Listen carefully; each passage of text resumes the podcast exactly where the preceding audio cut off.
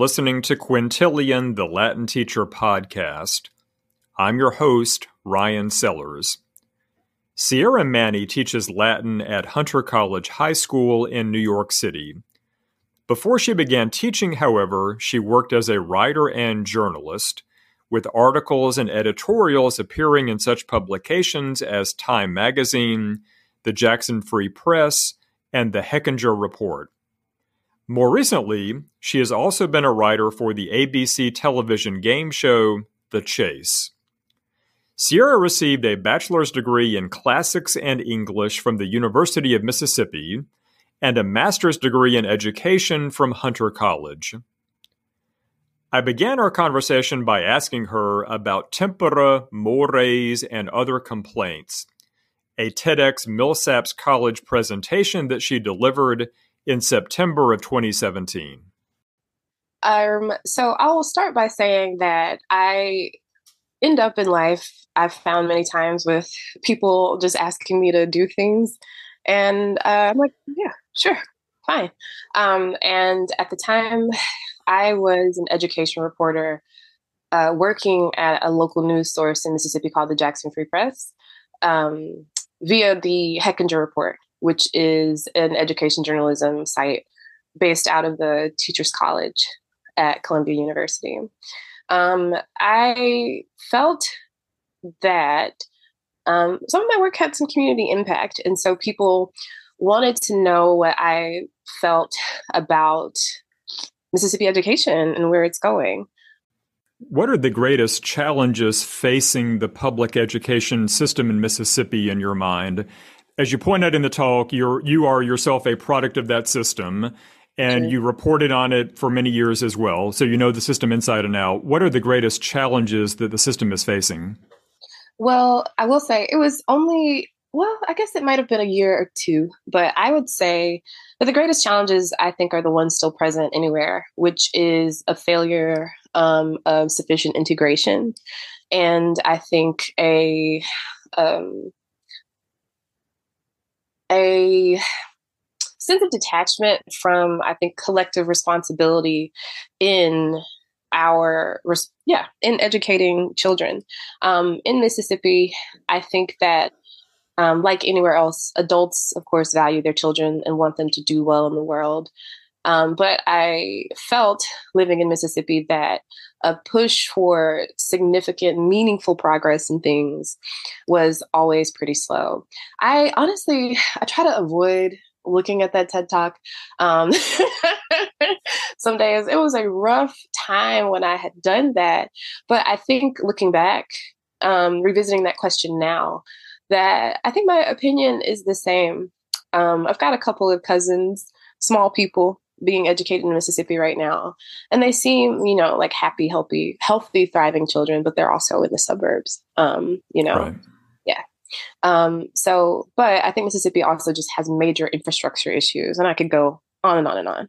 Uh, regarding that. But I, um, one idea of mine that I think has developed since that career and transitioning out of is the connection between space and how people use space um, as both a tool and also just as um, just a way to make life happen for themselves. So. Well, many of the problems that you point out certainly are, are not unique to Mississippi. We have many of them in Tennessee, many of them all across America. Two proposed solutions for some of these educational problems that have been endorsed and embraced, especially by those on, on the right side of the political spectrum, are charter schools and vouchers. Mm-hmm. So, what sort of impact have charter schools and vouchers had in Mississippi? So, um, charter schools had a fair amount of resistance in Mississippi starting. Um, I was somewhat unaware of their impact when I was a very young reporter. I was say 23, 24, but I was immediately suspicious. And I saw that people were one i I um, was suspicious of the politicians that um, were into them, right? Because you never really hear from these people regarding any other educational initiatives. But aha, here's a here's a charter school. what is the deal? Why do you like this so much? Um, and then vouchers, of course. One of the stories that I remember reporting on um, was about a student who had um, was uh, an exceptional needs student, had quite a few needs, and his grandmother wanted a voucher in order to send him to a different school, um, but met significant barriers. One, schools who didn't have special education programs, but there's vouchers anyway. Um, so these um, not super useful um, tools that I think, um, again, that community and financial investment um, in the success of public schools, I think could fix. And we should clarify for the audience by vouchers, we mean essentially taking public educational dollars, giving that to families, and then they can use those dollars for private school tuition, essentially. Yeah. Right. Okay. Uh, in your talk, you mentioned a story that you spent 10 months working on, a story about how students in Mississippi are taught civil rights. What did you learn from that reporting? I learned from that reporting that Mississippi does it um, better than some other places. So I'm living in New York now, and I see that there is this idea. I think that New York um, is uh, automatically racially progressive. Um, based on this um, this like this beautiful multicultural spot that it is, which is really really cool. Um, but being able to talk frankly about racism, um, saying black people when you mean black people instead of saying BIPOC, for instance, or people of color. Mm-hmm. Um, Mississippians are better at that. I think Southerners in general are better than that. Um, have more familiarity with um, topics of racism and more comfort with them. Um, so while there might have been um, periods where you, of course, have you know uh, the Civil War truthers, right? But you also have people whose local history is, yeah, like my, you know, white. There were white children saying, you know, I had uncles who were. Uh, in the Ku Klux Klan and you know they knew about this happening or my family knew these people or you know you know everyone's cousins in the South as you know um, and so um, Mississippi is um, you know it's a it's a it's it's a real Southern Gothic sometimes. I do feel I'm a big William Faulkner fan, and it's kind of grim, but also slightly hilarious in unexpected ways. And just how bizarre is it to just be like, yeah, I know that guy. He's in the Ku Klux Klan. yeah. Well, all right. That's my fun fact for the day, you know? right. Um, so yeah, but I, I did learn though that people um, are incredibly invested. And I also learned that um, the push for teaching civil rights in Mississippi was done by groups that wanted to make this um, teaching encompass um, all social justice movements of this time, you know, inspired by the push um, led by Black Americans, but like for immigrant workers and for the poor and for women and also for queer groups, um, queer here meaning LGBTQ. plus. I learned from one of my um, a friend of mine who was part of that movement um, to teach civil rights in Mississippi, um, which, by the way, happened after the um, Edgar Ray Killen trial and conviction um, in Mississippi. And I think, if I'm remembering correctly, a Neshoba County, uh, Mississippi killer um, of those three civil rights workers in Neshoba County. Um, I should fact check that. Um, and so people in Neshoba County were like, yeah, we should teach about this. Um, but back to what I was saying, you know, there were queer people saying we would like to teach about all of these things, and like reading those notes from people saying, you got to cut out all the gay stuff, you know, and if you want this curriculum at all to talk about the Mississippi Civil Rights Movement, you have to make it center sort of on, um, you know, those events that I think are mostly familiar to um, people who would be familiar with the topics. So, very layered, complex stuff. I mean, Mississippi gets a lot of um, flack sometimes, even from me, but um, people everywhere are complex, including in Mississippi, have complex goals and interesting ones.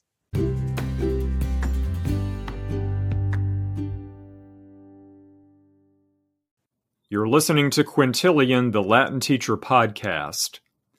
Quintilian is supported by a Bridge Initiative grant from the Committee for the Promotion of Latin and Greek, a division of the Classical Association of the Middle West and South. More information about these grants is available at camwis.org. That's C A M W S dot O R G. If you're enjoying Quintilian, please give us a rating and or a review on your favorite podcast distribution platform.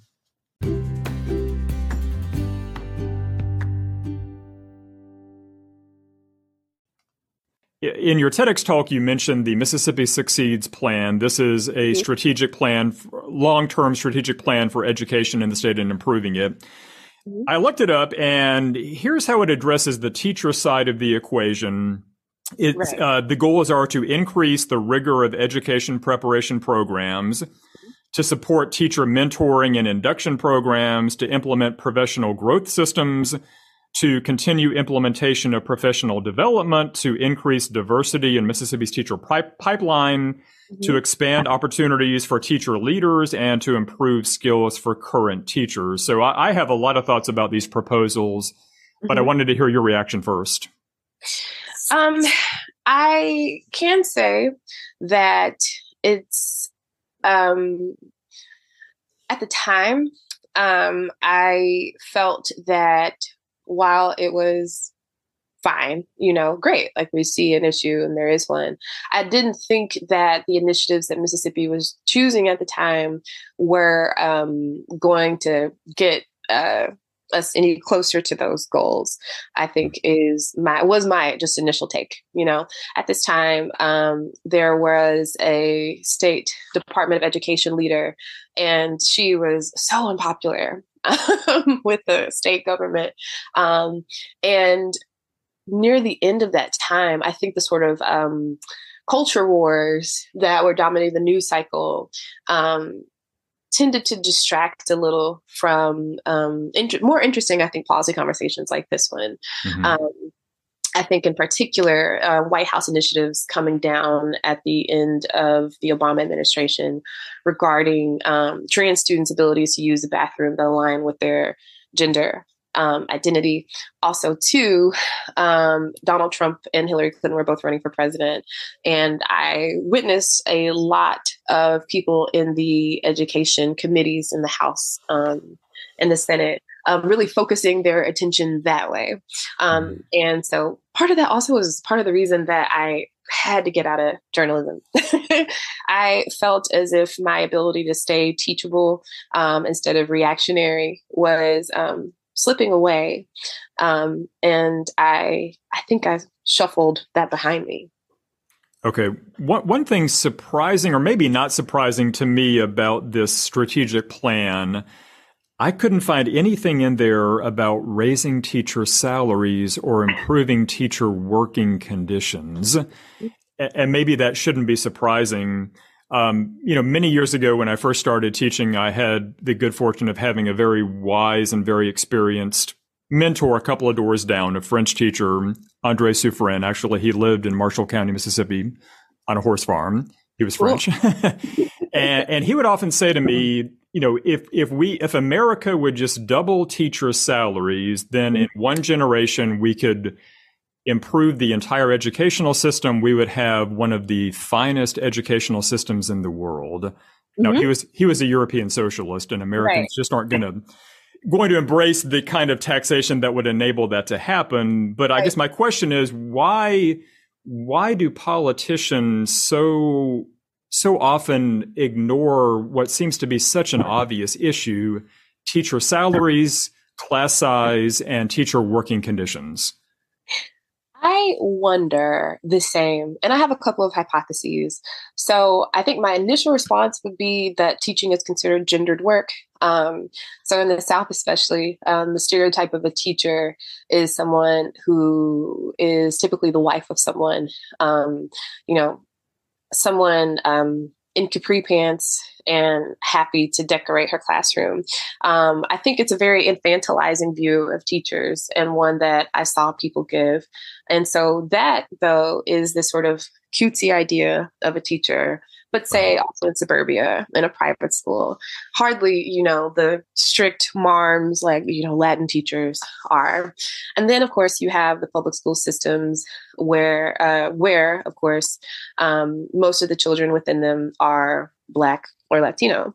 And um, i think too um, i've been reading not reading rather but listening and watching listening to and watching tiktoks about um, these like long term goals of privatization of schools and this idea that um, I mean, if a kid can go to work, you could have you know a worker that you don't have to pay as much i think. So i think that there are a lot of things that sound like conspiracy theories as they relate to the public school system but i don't think in general that america values educating uh, people enough um, and I think that that's why it's so it's so dismissed. So I think the one there's that right. It's who cares if you're already wealthy. Um, you know, you already have what you need. Who cares about school? So there's one. Right. But then there are also people who are simply trying to work and trying to live. Um, and I think rightfully um, may not always see the material um, benefit of having a formal education and would prefer to work and have money in their pocket. So I think there are myriad reasons. I know me personally, I think that it's to the benefit of the populace that we all have as much access to education as we can. Um, and it should be encouraged as much as possible, especially for children. They don't need to be outside um, working, um, you know. I like I like seeing industrious children. I like seeing children who are involved and interested in things and busy. Um, but like I'd rather that be on like a project or something they're interested in rather than the Chick Fil A line. Right. Um, if they can help it. In your TEDx talk, you're very candid about the problems facing the Mississippi public educational system.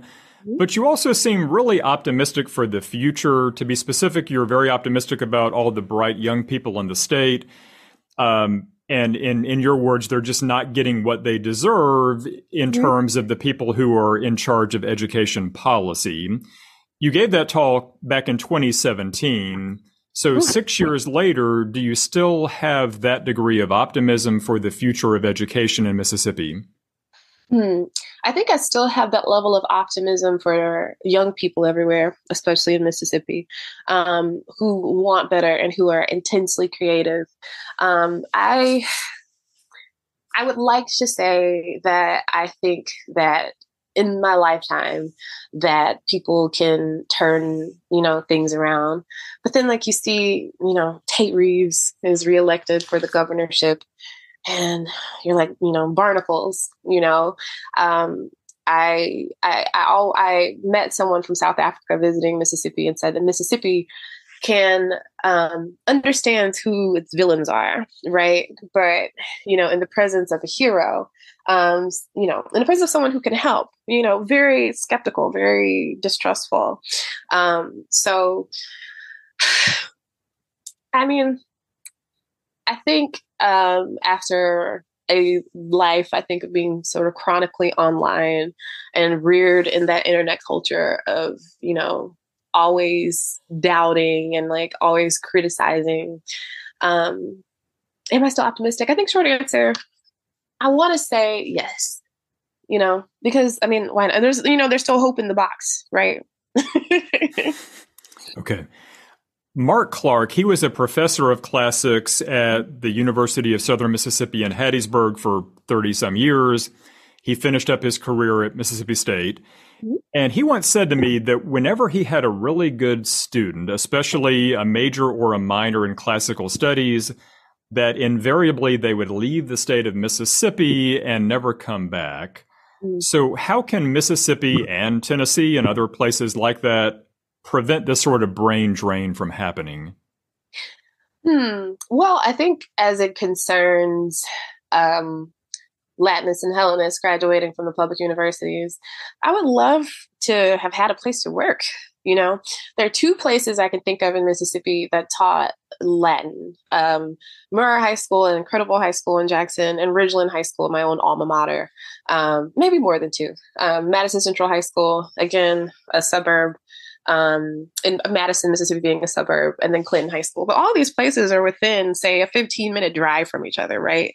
Um, and I love the idea of Latin being accessible to everyone, especially, you know, in a public school. Um, but those jobs just aren't there. I knew people who went to school to study comp sci and were saying, I can't find a job here. I have to leave. So, you know, you have that promise um, of you know you get this like nice tech job that people make zillions of dollars at you know but you can't even get one of those in mississippi right or seeing people working the same jobs as their grandparents did in like the same factories for instance you know right. just that sort of generational thing it's just hard to grow you know and it's hard um, I think to see, and I mentioned Tate Reeves, the um, governor of Mississippi, recently elected.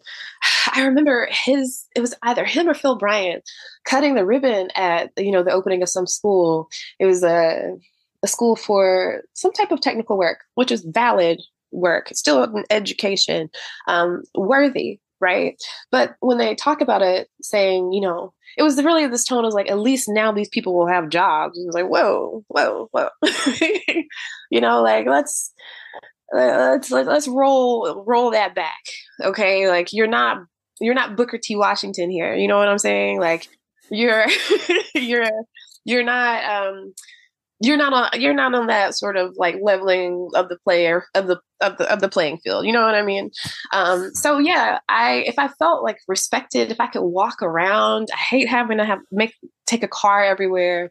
If i felt as if there were other young people there um if I felt as if the places that were fun to live and shop in, you know, there are places that are excellent if you're eight and excellent if you're 68.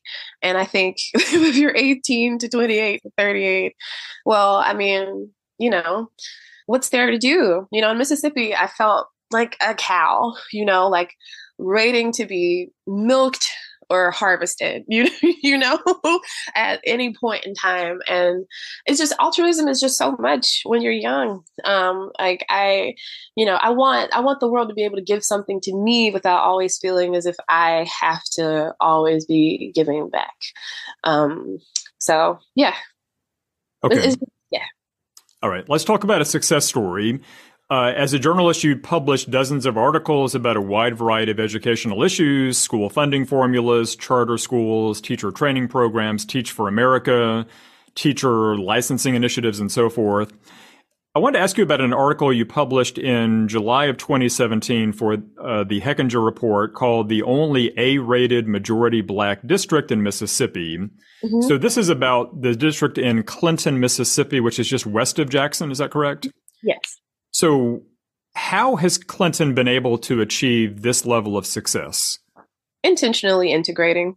Okay. Um, you give people um, a decent school, and you do that by um, having a strong school community where um, the teachers are respected um, and people clinton had such a green flag of people who've been working in the district for you know 30 40 years and i know for me um, looking for a school in which to work myself in New York, that's also a green flag for the school where I currently am. Um, you know, nice people want to retire from here, um, and they're willing to stay and stick it through for their community.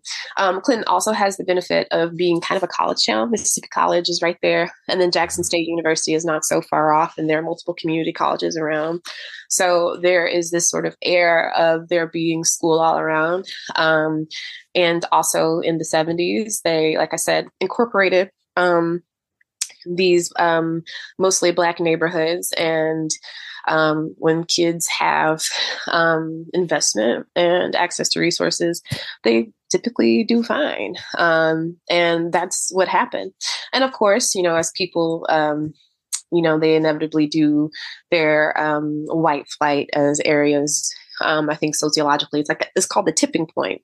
You know, as a place tends to get blacker, um, it is because more and more white people are, are moving out. Um, and then, you know, housing uh, prices adjust in ways that certain groups can't afford them who historically couldn't, blah, blah, blah.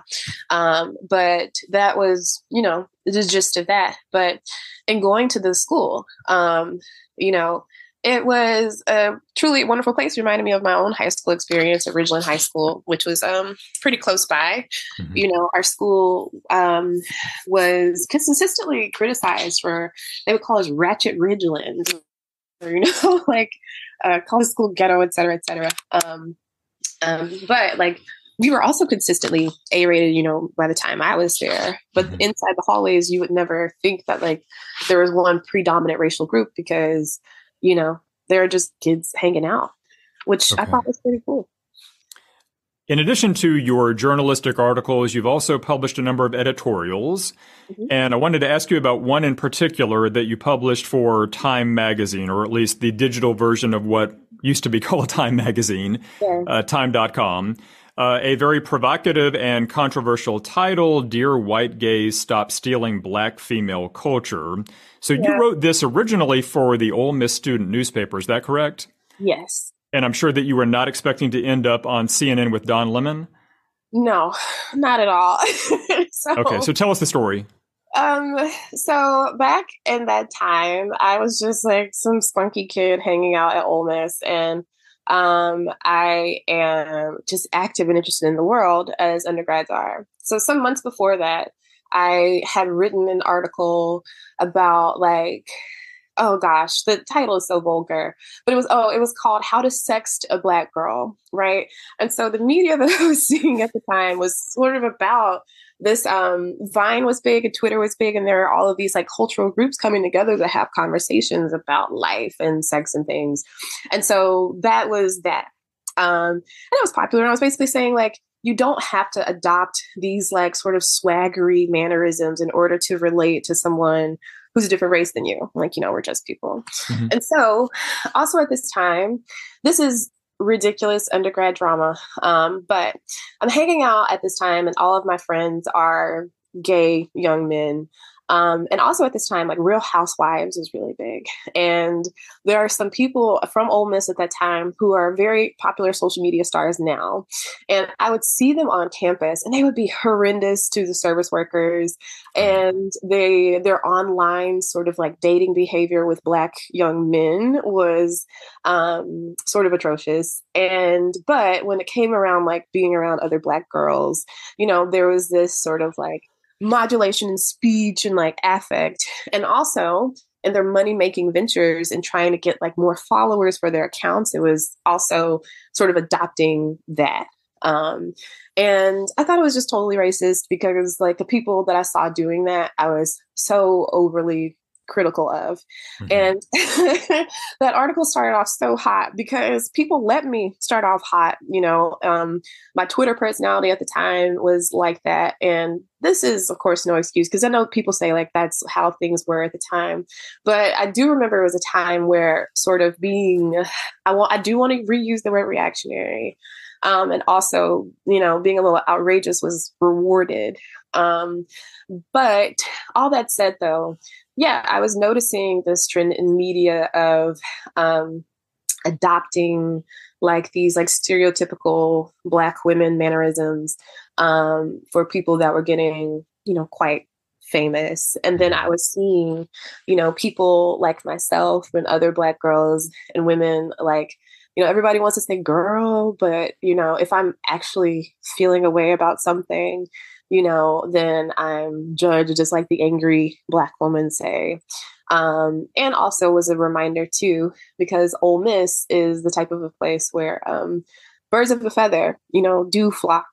Um, and it's got this really unique culture that is like where, you know, there's like this frat culture, right? And I would be friends with guys who would like be telling me all of their you know, escapades or whatever. And they'd be like, oh, I love black guys. But like when you see them, when their fraternity, for instance, is doing uh, the like plantation ball, um, for mm-hmm. instance, or when their fraternity comes out for like you know, singing racial slurs or whatever.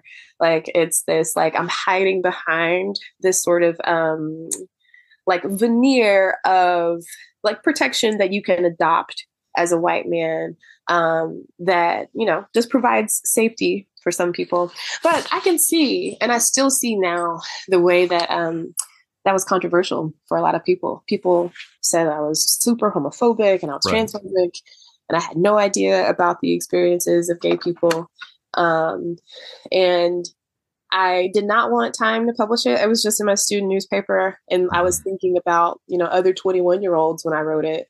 Um, but then Time reached out to me, and I texted my best friends, and I said, "People don't like this, and I really don't need more attention." And my friend said, "No, but actually, like you have to let this be published." And so I did, and it was a really wild ride. Yeah.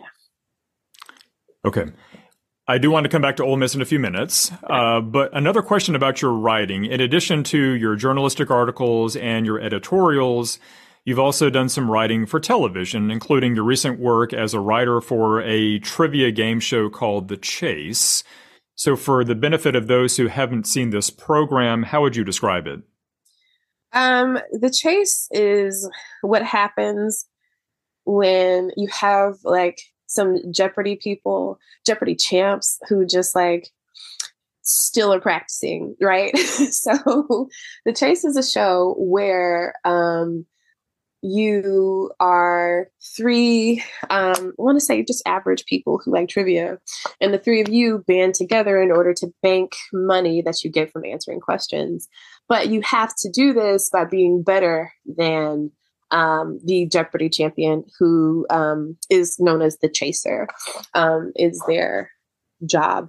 Um, so it's a fun show because um, you kind of have to not suck to, to win money because you know on jeopardy first i don't think anyone say sucks right but say like in the um, cutthroat quiz bowl world in which I've been reared um, since I was a wee child, right? Mm-hmm. If uh, like on Jeopardy, say your last place, you could be in the neg, but you know you still go home with something. On the chase, if you uh, don't get anything, they're like, mm, "Sorry, gotta go home empty-handed." You know, and they've done that many times. So it's not exactly a feel-good show, but um, super popular amongst trivia buffs and was a super fun experience. Um, yeah, it streams on ABC or okay. on so, how did you come to be a writer for this program? I love watching Jeopardy with my grandfather. And one day I watched a guy uh, who was a two or three day Jeopardy champion win again. And I thought, I think he's so fun. I bet that we would be friends. And so I followed him on Twitter and he followed me back. And turns out that was a good guess. So we ended up being friends. And he was also a writer for a $100,000 pyramid um, and this was, I think, also 2017. So this was also what puts leaving Mississippi on my radar. Oh, okay. there are other jobs out there. Um, and uh, I get a um, email from a producer. He's like, "Hey, uh, I Eric um, told me about you. Would you like to audition to write for Pyramid? Uh, you know, can you send me some sample questions?" And I do. And he says, "Oh, so sorry. You know, there are only so many people I can hire and I can't go for it now. And I thought, okay, but still cool. So five years later, it's December. I'm living in Brooklyn at this point. I get an email from that guy. He's like, hey, you want to write for the chase? You have to say yes by tomorrow, and the pay is more money than you've ever seen in your life per week. Um, let me know. And I'm well, sure. Yeah, absolutely. Nice. yeah, it pretty sick. So what what is the key to success on trivia shows like The Chase or like Jeopardy? D- does your brain just have to be wired a certain way to be able to recall random pieces of information very very quickly? Or are there ways do you think that that average people can train and prepare to play against people like Ken Jennings and James Holzhauer mm-hmm. and these other trivia fanatics who just wipe the floor with the the opposition on the chase?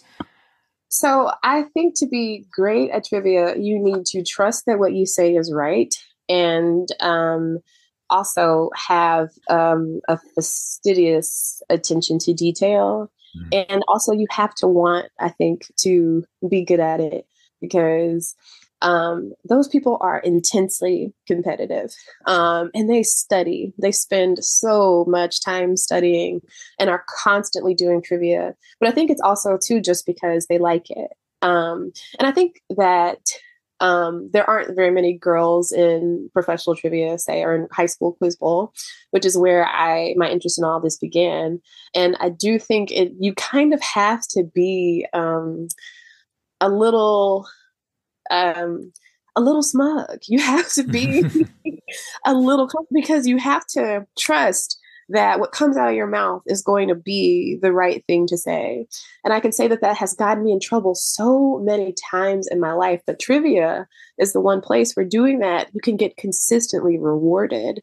Um, it's kind of a thrill, you know. It's quite it's quite fun, and I will say that um, a lot of my students um, at, at, my high school, the idea is like Latin kids um, and Quiz Bowl kids tend to have that in common. Because why bother, you know, studying Latin is the idea. But also, why bother memorizing the capital of every country in the world, um, you know, or all of the Formula One players or mm-hmm. players, drivers, you know, things like that. Um, so yeah, um, but I will say too that it is an extremely well, I could. I think there could be more gender representation across. Um, I could be more than just boys, say, um, and it is more than just boys, but it could be way more than just boys, say.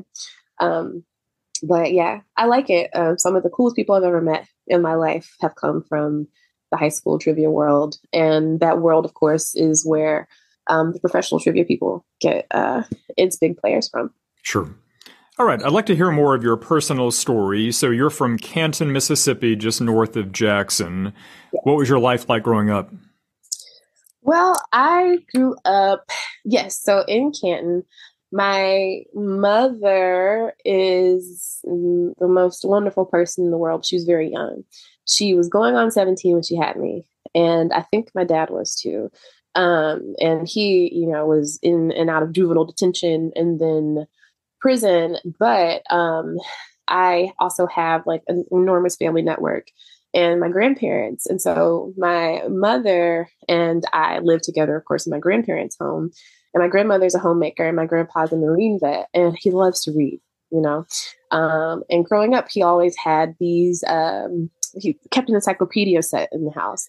And I was an intensely neurotic child. Um, I remember watching an episode of a show called Cow and Chicken, and I remember watching it, and the whole joke of the episode is that Cal has made for chicken a cow pie, and the whole gag is he won't eat it. And I'm like five years old watching this, and I'm so distressed because I understand that there is a joke happening with what a cow pie is, but I have no idea what it is. I go to my grandfather in tears, like, I'm watching the show, and there's a cow pie, and I don't know what it is, and I can't get the joke. And he's like, have, what about looking things up? and so from that weirdo child story is how I learned that the encyclopedias were in the home mm-hmm. and that I could try to find the answers to questions in books, which was such a valuable skill. Um, and so, you know, did that. And then I ended up going to high school. Like I said, I was in the boys, not the Boys and Girls Club, but I was educated in Head Start and preschool. And so I also learned to read quite early.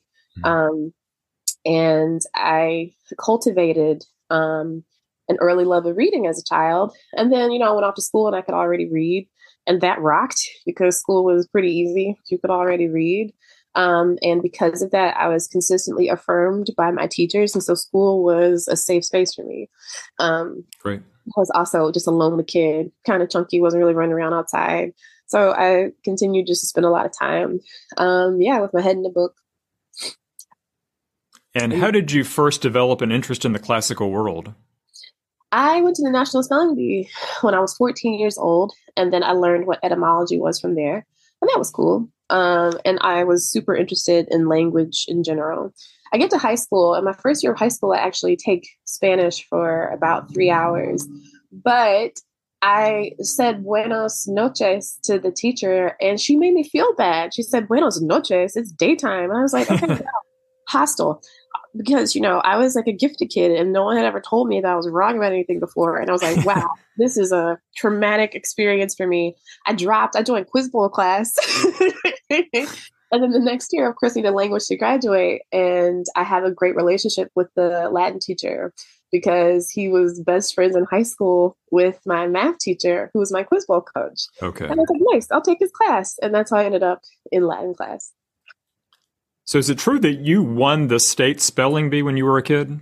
It's true, yeah. Congratulations, right? Thank you very much. And if, if your Spanish teacher had been nicer to you, then maybe we wouldn't be having this conversation, right?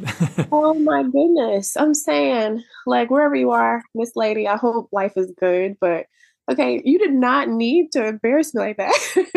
it's, it's fine. But yeah, um, it was really cool. Going to the National Spelling Bee was bananas. It was my first time in an airplane, first time seeing Washington, D.C., first time seeing homeschool children.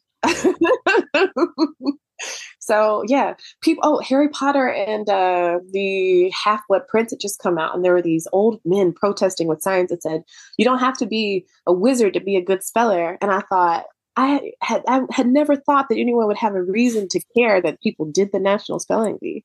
Uh, I learned this year, by the way, that the announcer um, is a classics professor in Vermont. Um, he is. Jacques Bailly is his name, right? Yeah, super cool. And um, I reached out to him actually because I've met a friend, and she was like, "Yeah, that's my professor." And I was like, "Wow, you know, small world." Fantastic. Yeah. All right, so you decide to go to college at the University of Mississippi, no one mm-hmm. calls it that in the South, right? right? Ole Miss. Ole Miss. When you went to Ole Miss, did you have the intention of majoring in classics? I did. Um, I was a first generation college student, and I, in fact, had no idea Ole Miss and the University of Mississippi were the same school until I got the acceptance letter. Um, because I had no imagination of myself as a college student. Right. Um, I had no idea what doing this would have meant for me, but I was a quite competitive high school student. Um, talking to Harvard, talking to Millsaps College, an excellent school. I got um, national achievement, which is um, um, a facet of national merit. Mm-hmm. And so I had a lot of nice offers. Um, but I had gone to Ole Miss and it was a nice, fun campus and the classics department. I'm telling you, Latin teachers have always been nice to me. The classics department there is still full of just like the best people in the world. Um, uh, Dr. Aileen Ajootian and also Dr. Molly Pasco Pranger, just just the warmest hearts you could ever, you know, meet. And being up there, and they were quite kind to me, and they made me feel as if, you know, that were a thing that I could do. And, you know, I thought, well, I got a scholarship. I do not want to be in my grandparents' house. Um, so I might as well do what I was good at in high school. And um, yeah, I stuck with it. I'm happy I did. Fantastic. So a few years ago, the house next door to me sold. A new neighbor moved in, and Sierra, before he unpacked a single box inside the house, he put up an Ole Miss flag on his front porch. He moved away a couple years later. New neighbors moved in. The very first time I met them, their toddler is wearing an Ole Miss T-shirt. Uh, two doors down, some more new neighbors move in, and they display an Ole Miss flag on their front porch 365 days a year. I should mention I live about an hour and a half away from the campus. There, Ole Miss has such a dedicated alumni base, uh, such a dedicated football fan base. Even though, frankly, their football team is never really part of the national championship conversation. I made a student really, really mad by saying that a couple of years ago, by the way. So my, my question is how how do you explain this sort of dedication to Ole Miss? And and it just seems to me that so many people associate the school with their identity more than almost any other school that I can think of. Why is that, do you think? Oh, you know, there are layers to this. And so um, back when I was, you know, an internet stirrer just for fun, um, the Egg Bowl, for instance, which just happened, Ole Miss won. Hotty Toddy. Um, and I'm like, I'd be like, oh, the Planters versus Farmers game was on. Everybody, this is Mississippi State. Yeah, let me let me interrupt you. I'm sorry, but I don't really follow college football. I, I, used to, but not anymore. And did I see a clip where the Mississippi State football coach at that game led the team out of a tunnel on a four wheeler? Did you see that? Um, I didn't see it because I was actively trying to avoid it. Okay, okay. Internet, but I will let you continue the story. Okay. But um, so Ole Miss has always had this reputation of being a quote unquote like rich kid school, right. um, and that is of course uh, related to people's like relative access to slavery money, right? Like if you have, you know, like sort of like um, plantation wealth still in your family, essentially, um, Ole Miss uh, tends to be like a heritage school. And then, of course, there was also the Colonel Reb thing and this idea like this is what the South is like. Um, and so I think many people also correctly characterized the school as racist. Um, but for the people who seemed resistant to that, I think that what they were into was like this idea of wealth, which Ole Miss has a lot of. Um, and so, with all that money, though, um, Ole Miss has funded um, quite a lot of things as a flagship university. There are really cool programs there and some pretty excellent scholars. And I think it's just such a fascinating place. You know, I said um, I think of the South as like a of like a like a living Southern Gothic. Like I don't know if I mm-hmm. believe that's quite fiction any longer. I'm super into William Faulkner too. I've got William Faulkner tattoo on my forearm. You can be a hipster and find your people in Oxford, Mississippi. You can be someone who's a descendant of enslaved people in Oxford, Mississippi, and then find your inspiration from it being um, the first integrated, you know, SEC school, right? And like thinking also about the medical school and the law school there. And um, I think people go to Ole Miss for a lot of reasons, but I think most of it is that for whatever reason, and that also that sort of um, sleepy town that it is when the students aren't there. Um, it's a I think anyone can find their own story to tell there. Plus, Oxford's just a beautiful town. It's so so wonderful, and if you're listening, you should absolutely visit. Um, I know for me there, they also give excellent scholarships, and so I was like, well, you know, I'm not paying to do this, you know, so if you'll give me the money, I'll come up there. Um, so you know, uh, yeah, I think that there's always, I think for me, in talking about anything, like the reason why I have to get down to that like gritty bottom layer of the lasagna, like the one that's like stuck to the bottom of the pan. Mm-hmm. lift that up a little bit because, you know, I, you got to be honest about wherever you are and just like aware of like that sort of the etymology of any place you're in, you know? Um, and Ole Miss makes that a really, really uh, interesting task. When it, um, when it comes to racial issues, Ole Miss does not have a good track record, to say the least. Do you think that the leadership of the university, the administration, the board of trustees, do you think that they recognize this, and do you think that they're trying to make some positive changes? I think when I was there, I think the answer was yes. But I also think that state leadership, which consistently has not been Ole Miss alum. They'll have been from the south of the state, and so they'll be like University of Southern Mississippi, um, or they'll, for instance, Tate Reeves, the current governor, went to private school at Millsaps College.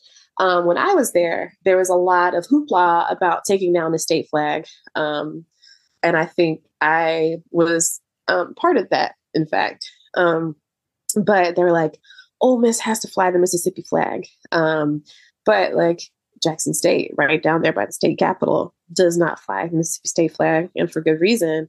But you're not going up there threatening people. Um, the Ku Klux Klan's not going down to JSU um, protesting for the state flag to continue flying. So um, I think that the people who work there, though, um, you know, it's a mixed bag, but I do think that these people are just professionals and they see the writing on the wall. Like, no one, like, you know, you know, this is always going to be like the sort of like vestiges of the Confederate South are always going to be there, you know, because Colonel Reb hasn't been a thing in Ole Miss since the 90s.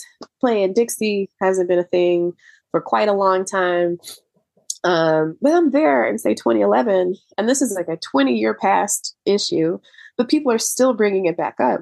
And then I meet, you know, every five years or so, another set of young people still having these sort of like same arguments and it's um i think that's part of it. I think people want Ole Miss to be this thing that like perpetuates this like southern fantasy um like this bizarro world where somehow like the enslavement of others like could have like a net benefit for everyone um with no looking at like the trauma and no looking at like its impacts because you can get drunk at your party school and you can get your degree and go home and like why why think about all that bad stuff why don't we just think about the fact that we're hanging out together and uh, this alcoholic paradise you know so right okay so we've spent a lot of time in mississippi and i would love to keep talking about it but our time is running a little thin here so how did you wind up in new york city um, the answer that I give when I have self respect is I wanted to go to grad school, which is okay. true, by the way. I applied for graduate school. Um, and I wanted to be out of Mississippi. I want, I knew I wanted to teach, and I knew that I wanted to teach Latin. And so, Hunter CUNY Hunter College has the only Latin teacher program in New York City. There's uh, UMass Amherst, which a lot of Latin teachers that I respect sure. went to. I think a program in Arizona, and I thought I don't want to live in either of those other two places, so New York it is. Um, but I also had a boyfriend at the time who was living in New York, and I was like, ah, you know, why not chase my heart up to get my master's degree? And at least if he doesn't work out, I still get the degree. And turns out that's how it's been going. Yeah, don't have the guy, but okay. you know. so you you left journalism behind. Was it difficult to make the transition from being a journalist to being a teacher? Mm, I am going to say, well, no and yes. Um, the no was because, you know, starting with when we talked about, say, the Dear White Gays article, right? Mm-hmm. You know, at the time, I'm only thinking about um, my argument as it pertains to their um, you know, where I am in the world.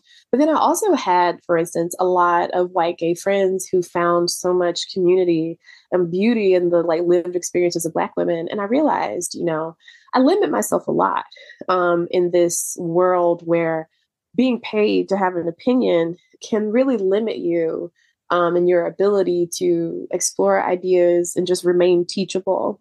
Um, I think that if I had sort of kept up with this sort of wall that I would never have been able to appreciate the fact that like I could live in a place like New York City that has, you know, gay elders, which is incredible. Like, you know, all of these ideas that I think studying Latin in the classical world and ancient people made me think about, you know?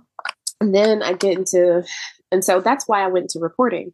I said editorials are whatever, but I'm 21, you know, and um, I care about people and I want to learn. And so I do journalism, but the money's not that awesome and people weren't treating me very well as a worker.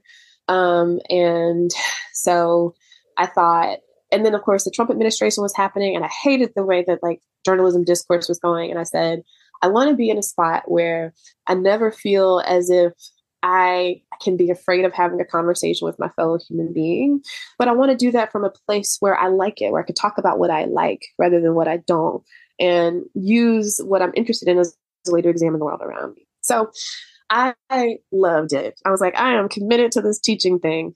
Um, I'm going to do it. I don't care what what happens. You know, I didn't romanticize the kids. I didn't think I was going to save a child's life, but I said this is a career that I want. You know, good or bad, um, this is where I want to be. Um, so, no, in that regard, yes, and children are so nice to you when you're a journalist, and they are so mean to you. that level of adult authority when you're just a journalist in the classroom is like, oh, you have someone to talk to. And then you get in there and you have to tell them to shut up and sit down, you know, and then it's a whole different vibe. I really had to mature in ways that I don't think that I would have had I stayed a journalist um, to be a teacher. So I think that was it. The growth has been really fun to go through. I can say now. Okay, so you've been teaching now for three years. I've been teaching for I think five years. Five years. Okay. Okay. Um, so we desperately need more young people getting into teaching, Latin teaching, really teaching, period, because so many people are leaving the profession in droves. And we desperately need young teachers to stay in the profession.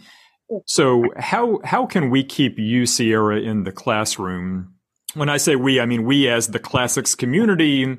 What what can we do? What can classical organizations do to support young teachers like you, to nurture you, to encourage you, and to convince you to keep teaching, and not to go back to journalism or to some other potentially more lucrative field?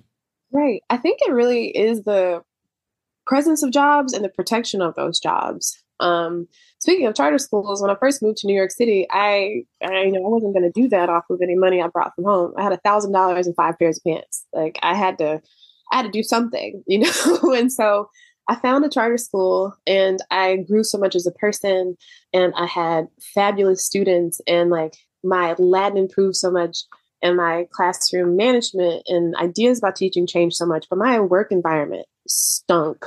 It mm-hmm. stink, stink, stink, stunk. Perfect passive participles, right? It was awful. Hated it. Hated everything about working at that school. And I needed to feel respected as a worker um, because I was working. I cared and I felt micromanaged.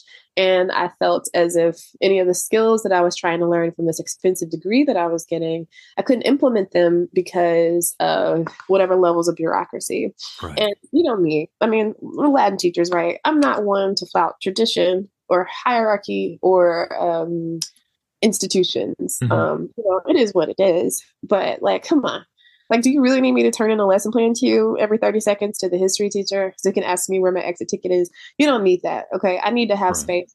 Do you need to do the IB program when I have children in my classroom who were in like Spanish 2 30 minutes ago?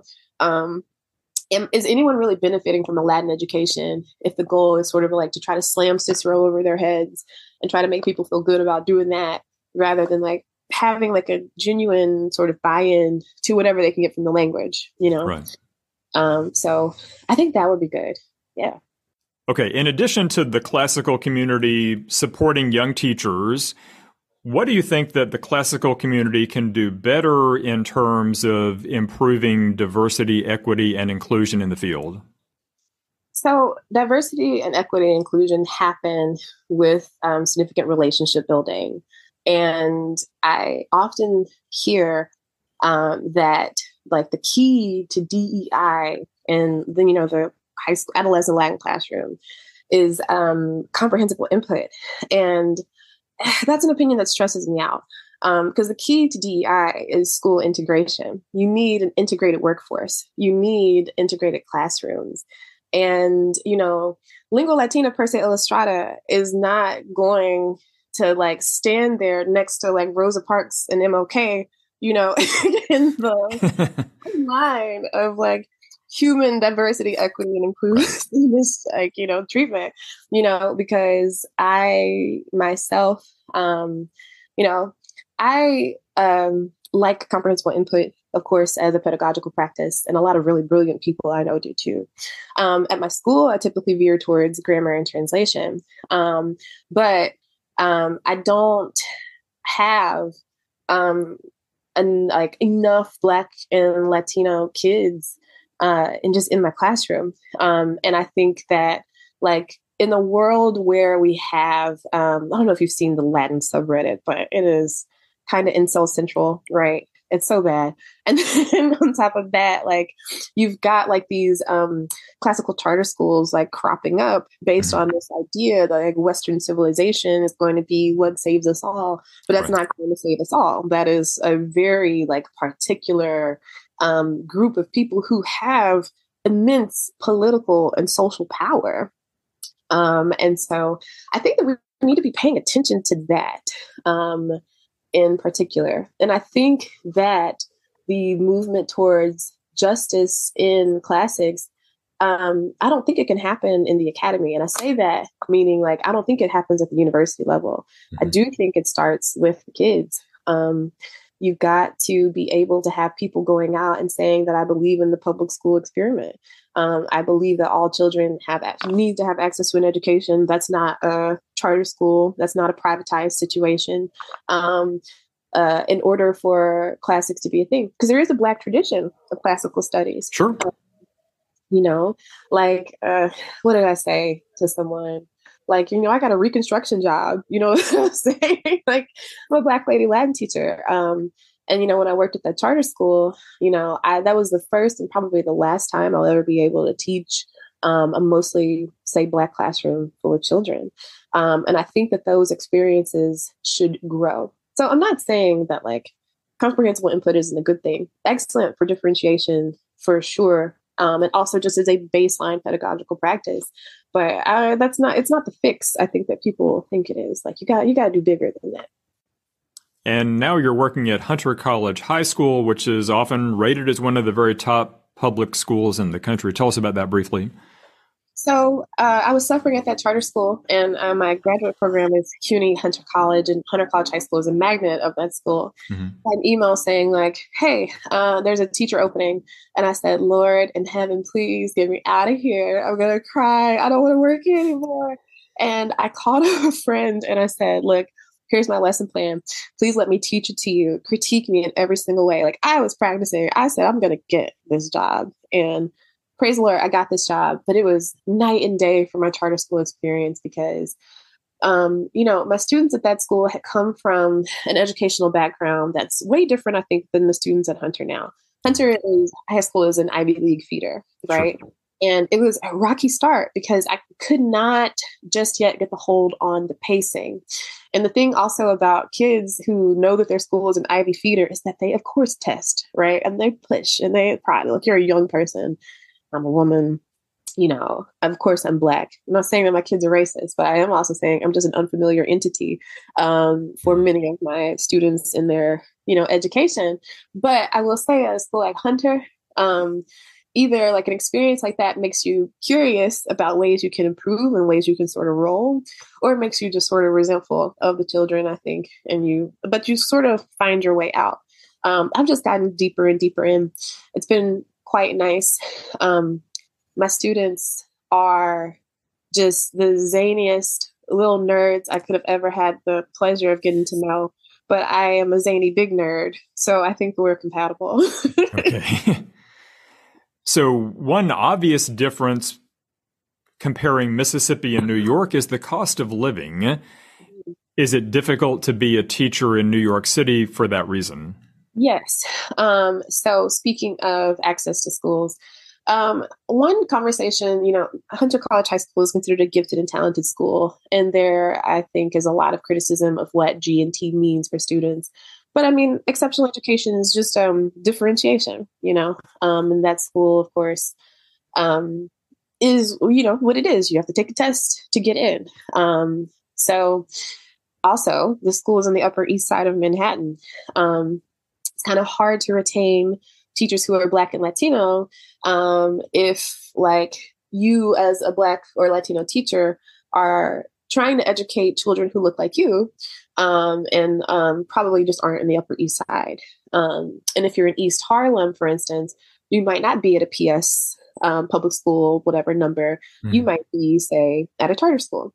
Additionally, it is extremely extremely difficult to complete the teacher education programs, I want to say, um, because like I, especially for me coming out of state, I had to, it was out of pocket for me, um, out of state tuition as well. And I definitely took out those loans um, to be able to do it. And I had to work at the same time. Right. Um, so, absolutely some institutional barriers to the type of um, educational goals that schools have. And I'll say that I really liked my school. I feel so respected as a worker and as an adult and as someone who wants to teach there. Um, but just like any other place, I think in the city, um, I think in some ways is sort of a victim to um, just uh, the ways that the city develops around the school. Right. Well, I would love to keep talking about education policy in New York and Mississippi with you, but our time is about out here. So let's jump to our closing segment. Sex Carissima Re, six of your most beloved things, Sierra, as a classicist, number one, your favorite Latin textbook. Ecce Romani in Pintura, you know, I read that first week of Latin class and I said, ooh, I'm going to have an A in here. All right, so I think we're 34 episodes in. You are the first person to name Ecce Romani. Yeah. Uh, uh, we all have our favorites. I'm not going to push back too much. I push back very gently against a favorite item one time, and I got called out on Twitter for it. Um, just as a follow up question, the uh, the carriage in the ditch. Oh gosh, I'm, are you okay with that? I, I, was like, look, I'm not going to sit here stuck in the ditch because my school taught Cambridge Latin course, and I just could not get down with Caecilius uh, after. Well, not even Caecilius. I'm actually fine with Caecilius in the Red Book. You know, the Red Book has a whole lot going on until the whole. Not no spoilers, you know, but they all die. And they all die, yeah. and then you get into the Blue Book, and I just could not care. Um, it was so boring, and so okay. I, yeah, I care money. Interesting. all right. Okay, a, a first for the Quintilian podcast. Great. Number two, your favorite place to visit in Italy? It's never been. All right. Well, I recommend it. Number three, your favorite work of classical literature or your favorite classical author? Mm, I like Apuleius. The Golden Ass was a phenomenal read. And Catullus. Yeah, those two. Great choice. Number four, your favorite movie or TV program about the classical world? Oh, Hercules, Disney movie, by far. That gospel choir of the muses. Best decision I think Disney's ever made. Okay. Number five, your favorite character in classical mythology? You know what? Atalanta. I like when girls run fast. You know, let the girls be jocks. So, yeah, her. Excellent. And then finally, number six, your favorite Latin expression? oh, gosh. Mea culpa. You know? My bad is something I say often in English. So I think mea culpa. Uh, it's a it's a humility, you know. Uh, right. Yeah.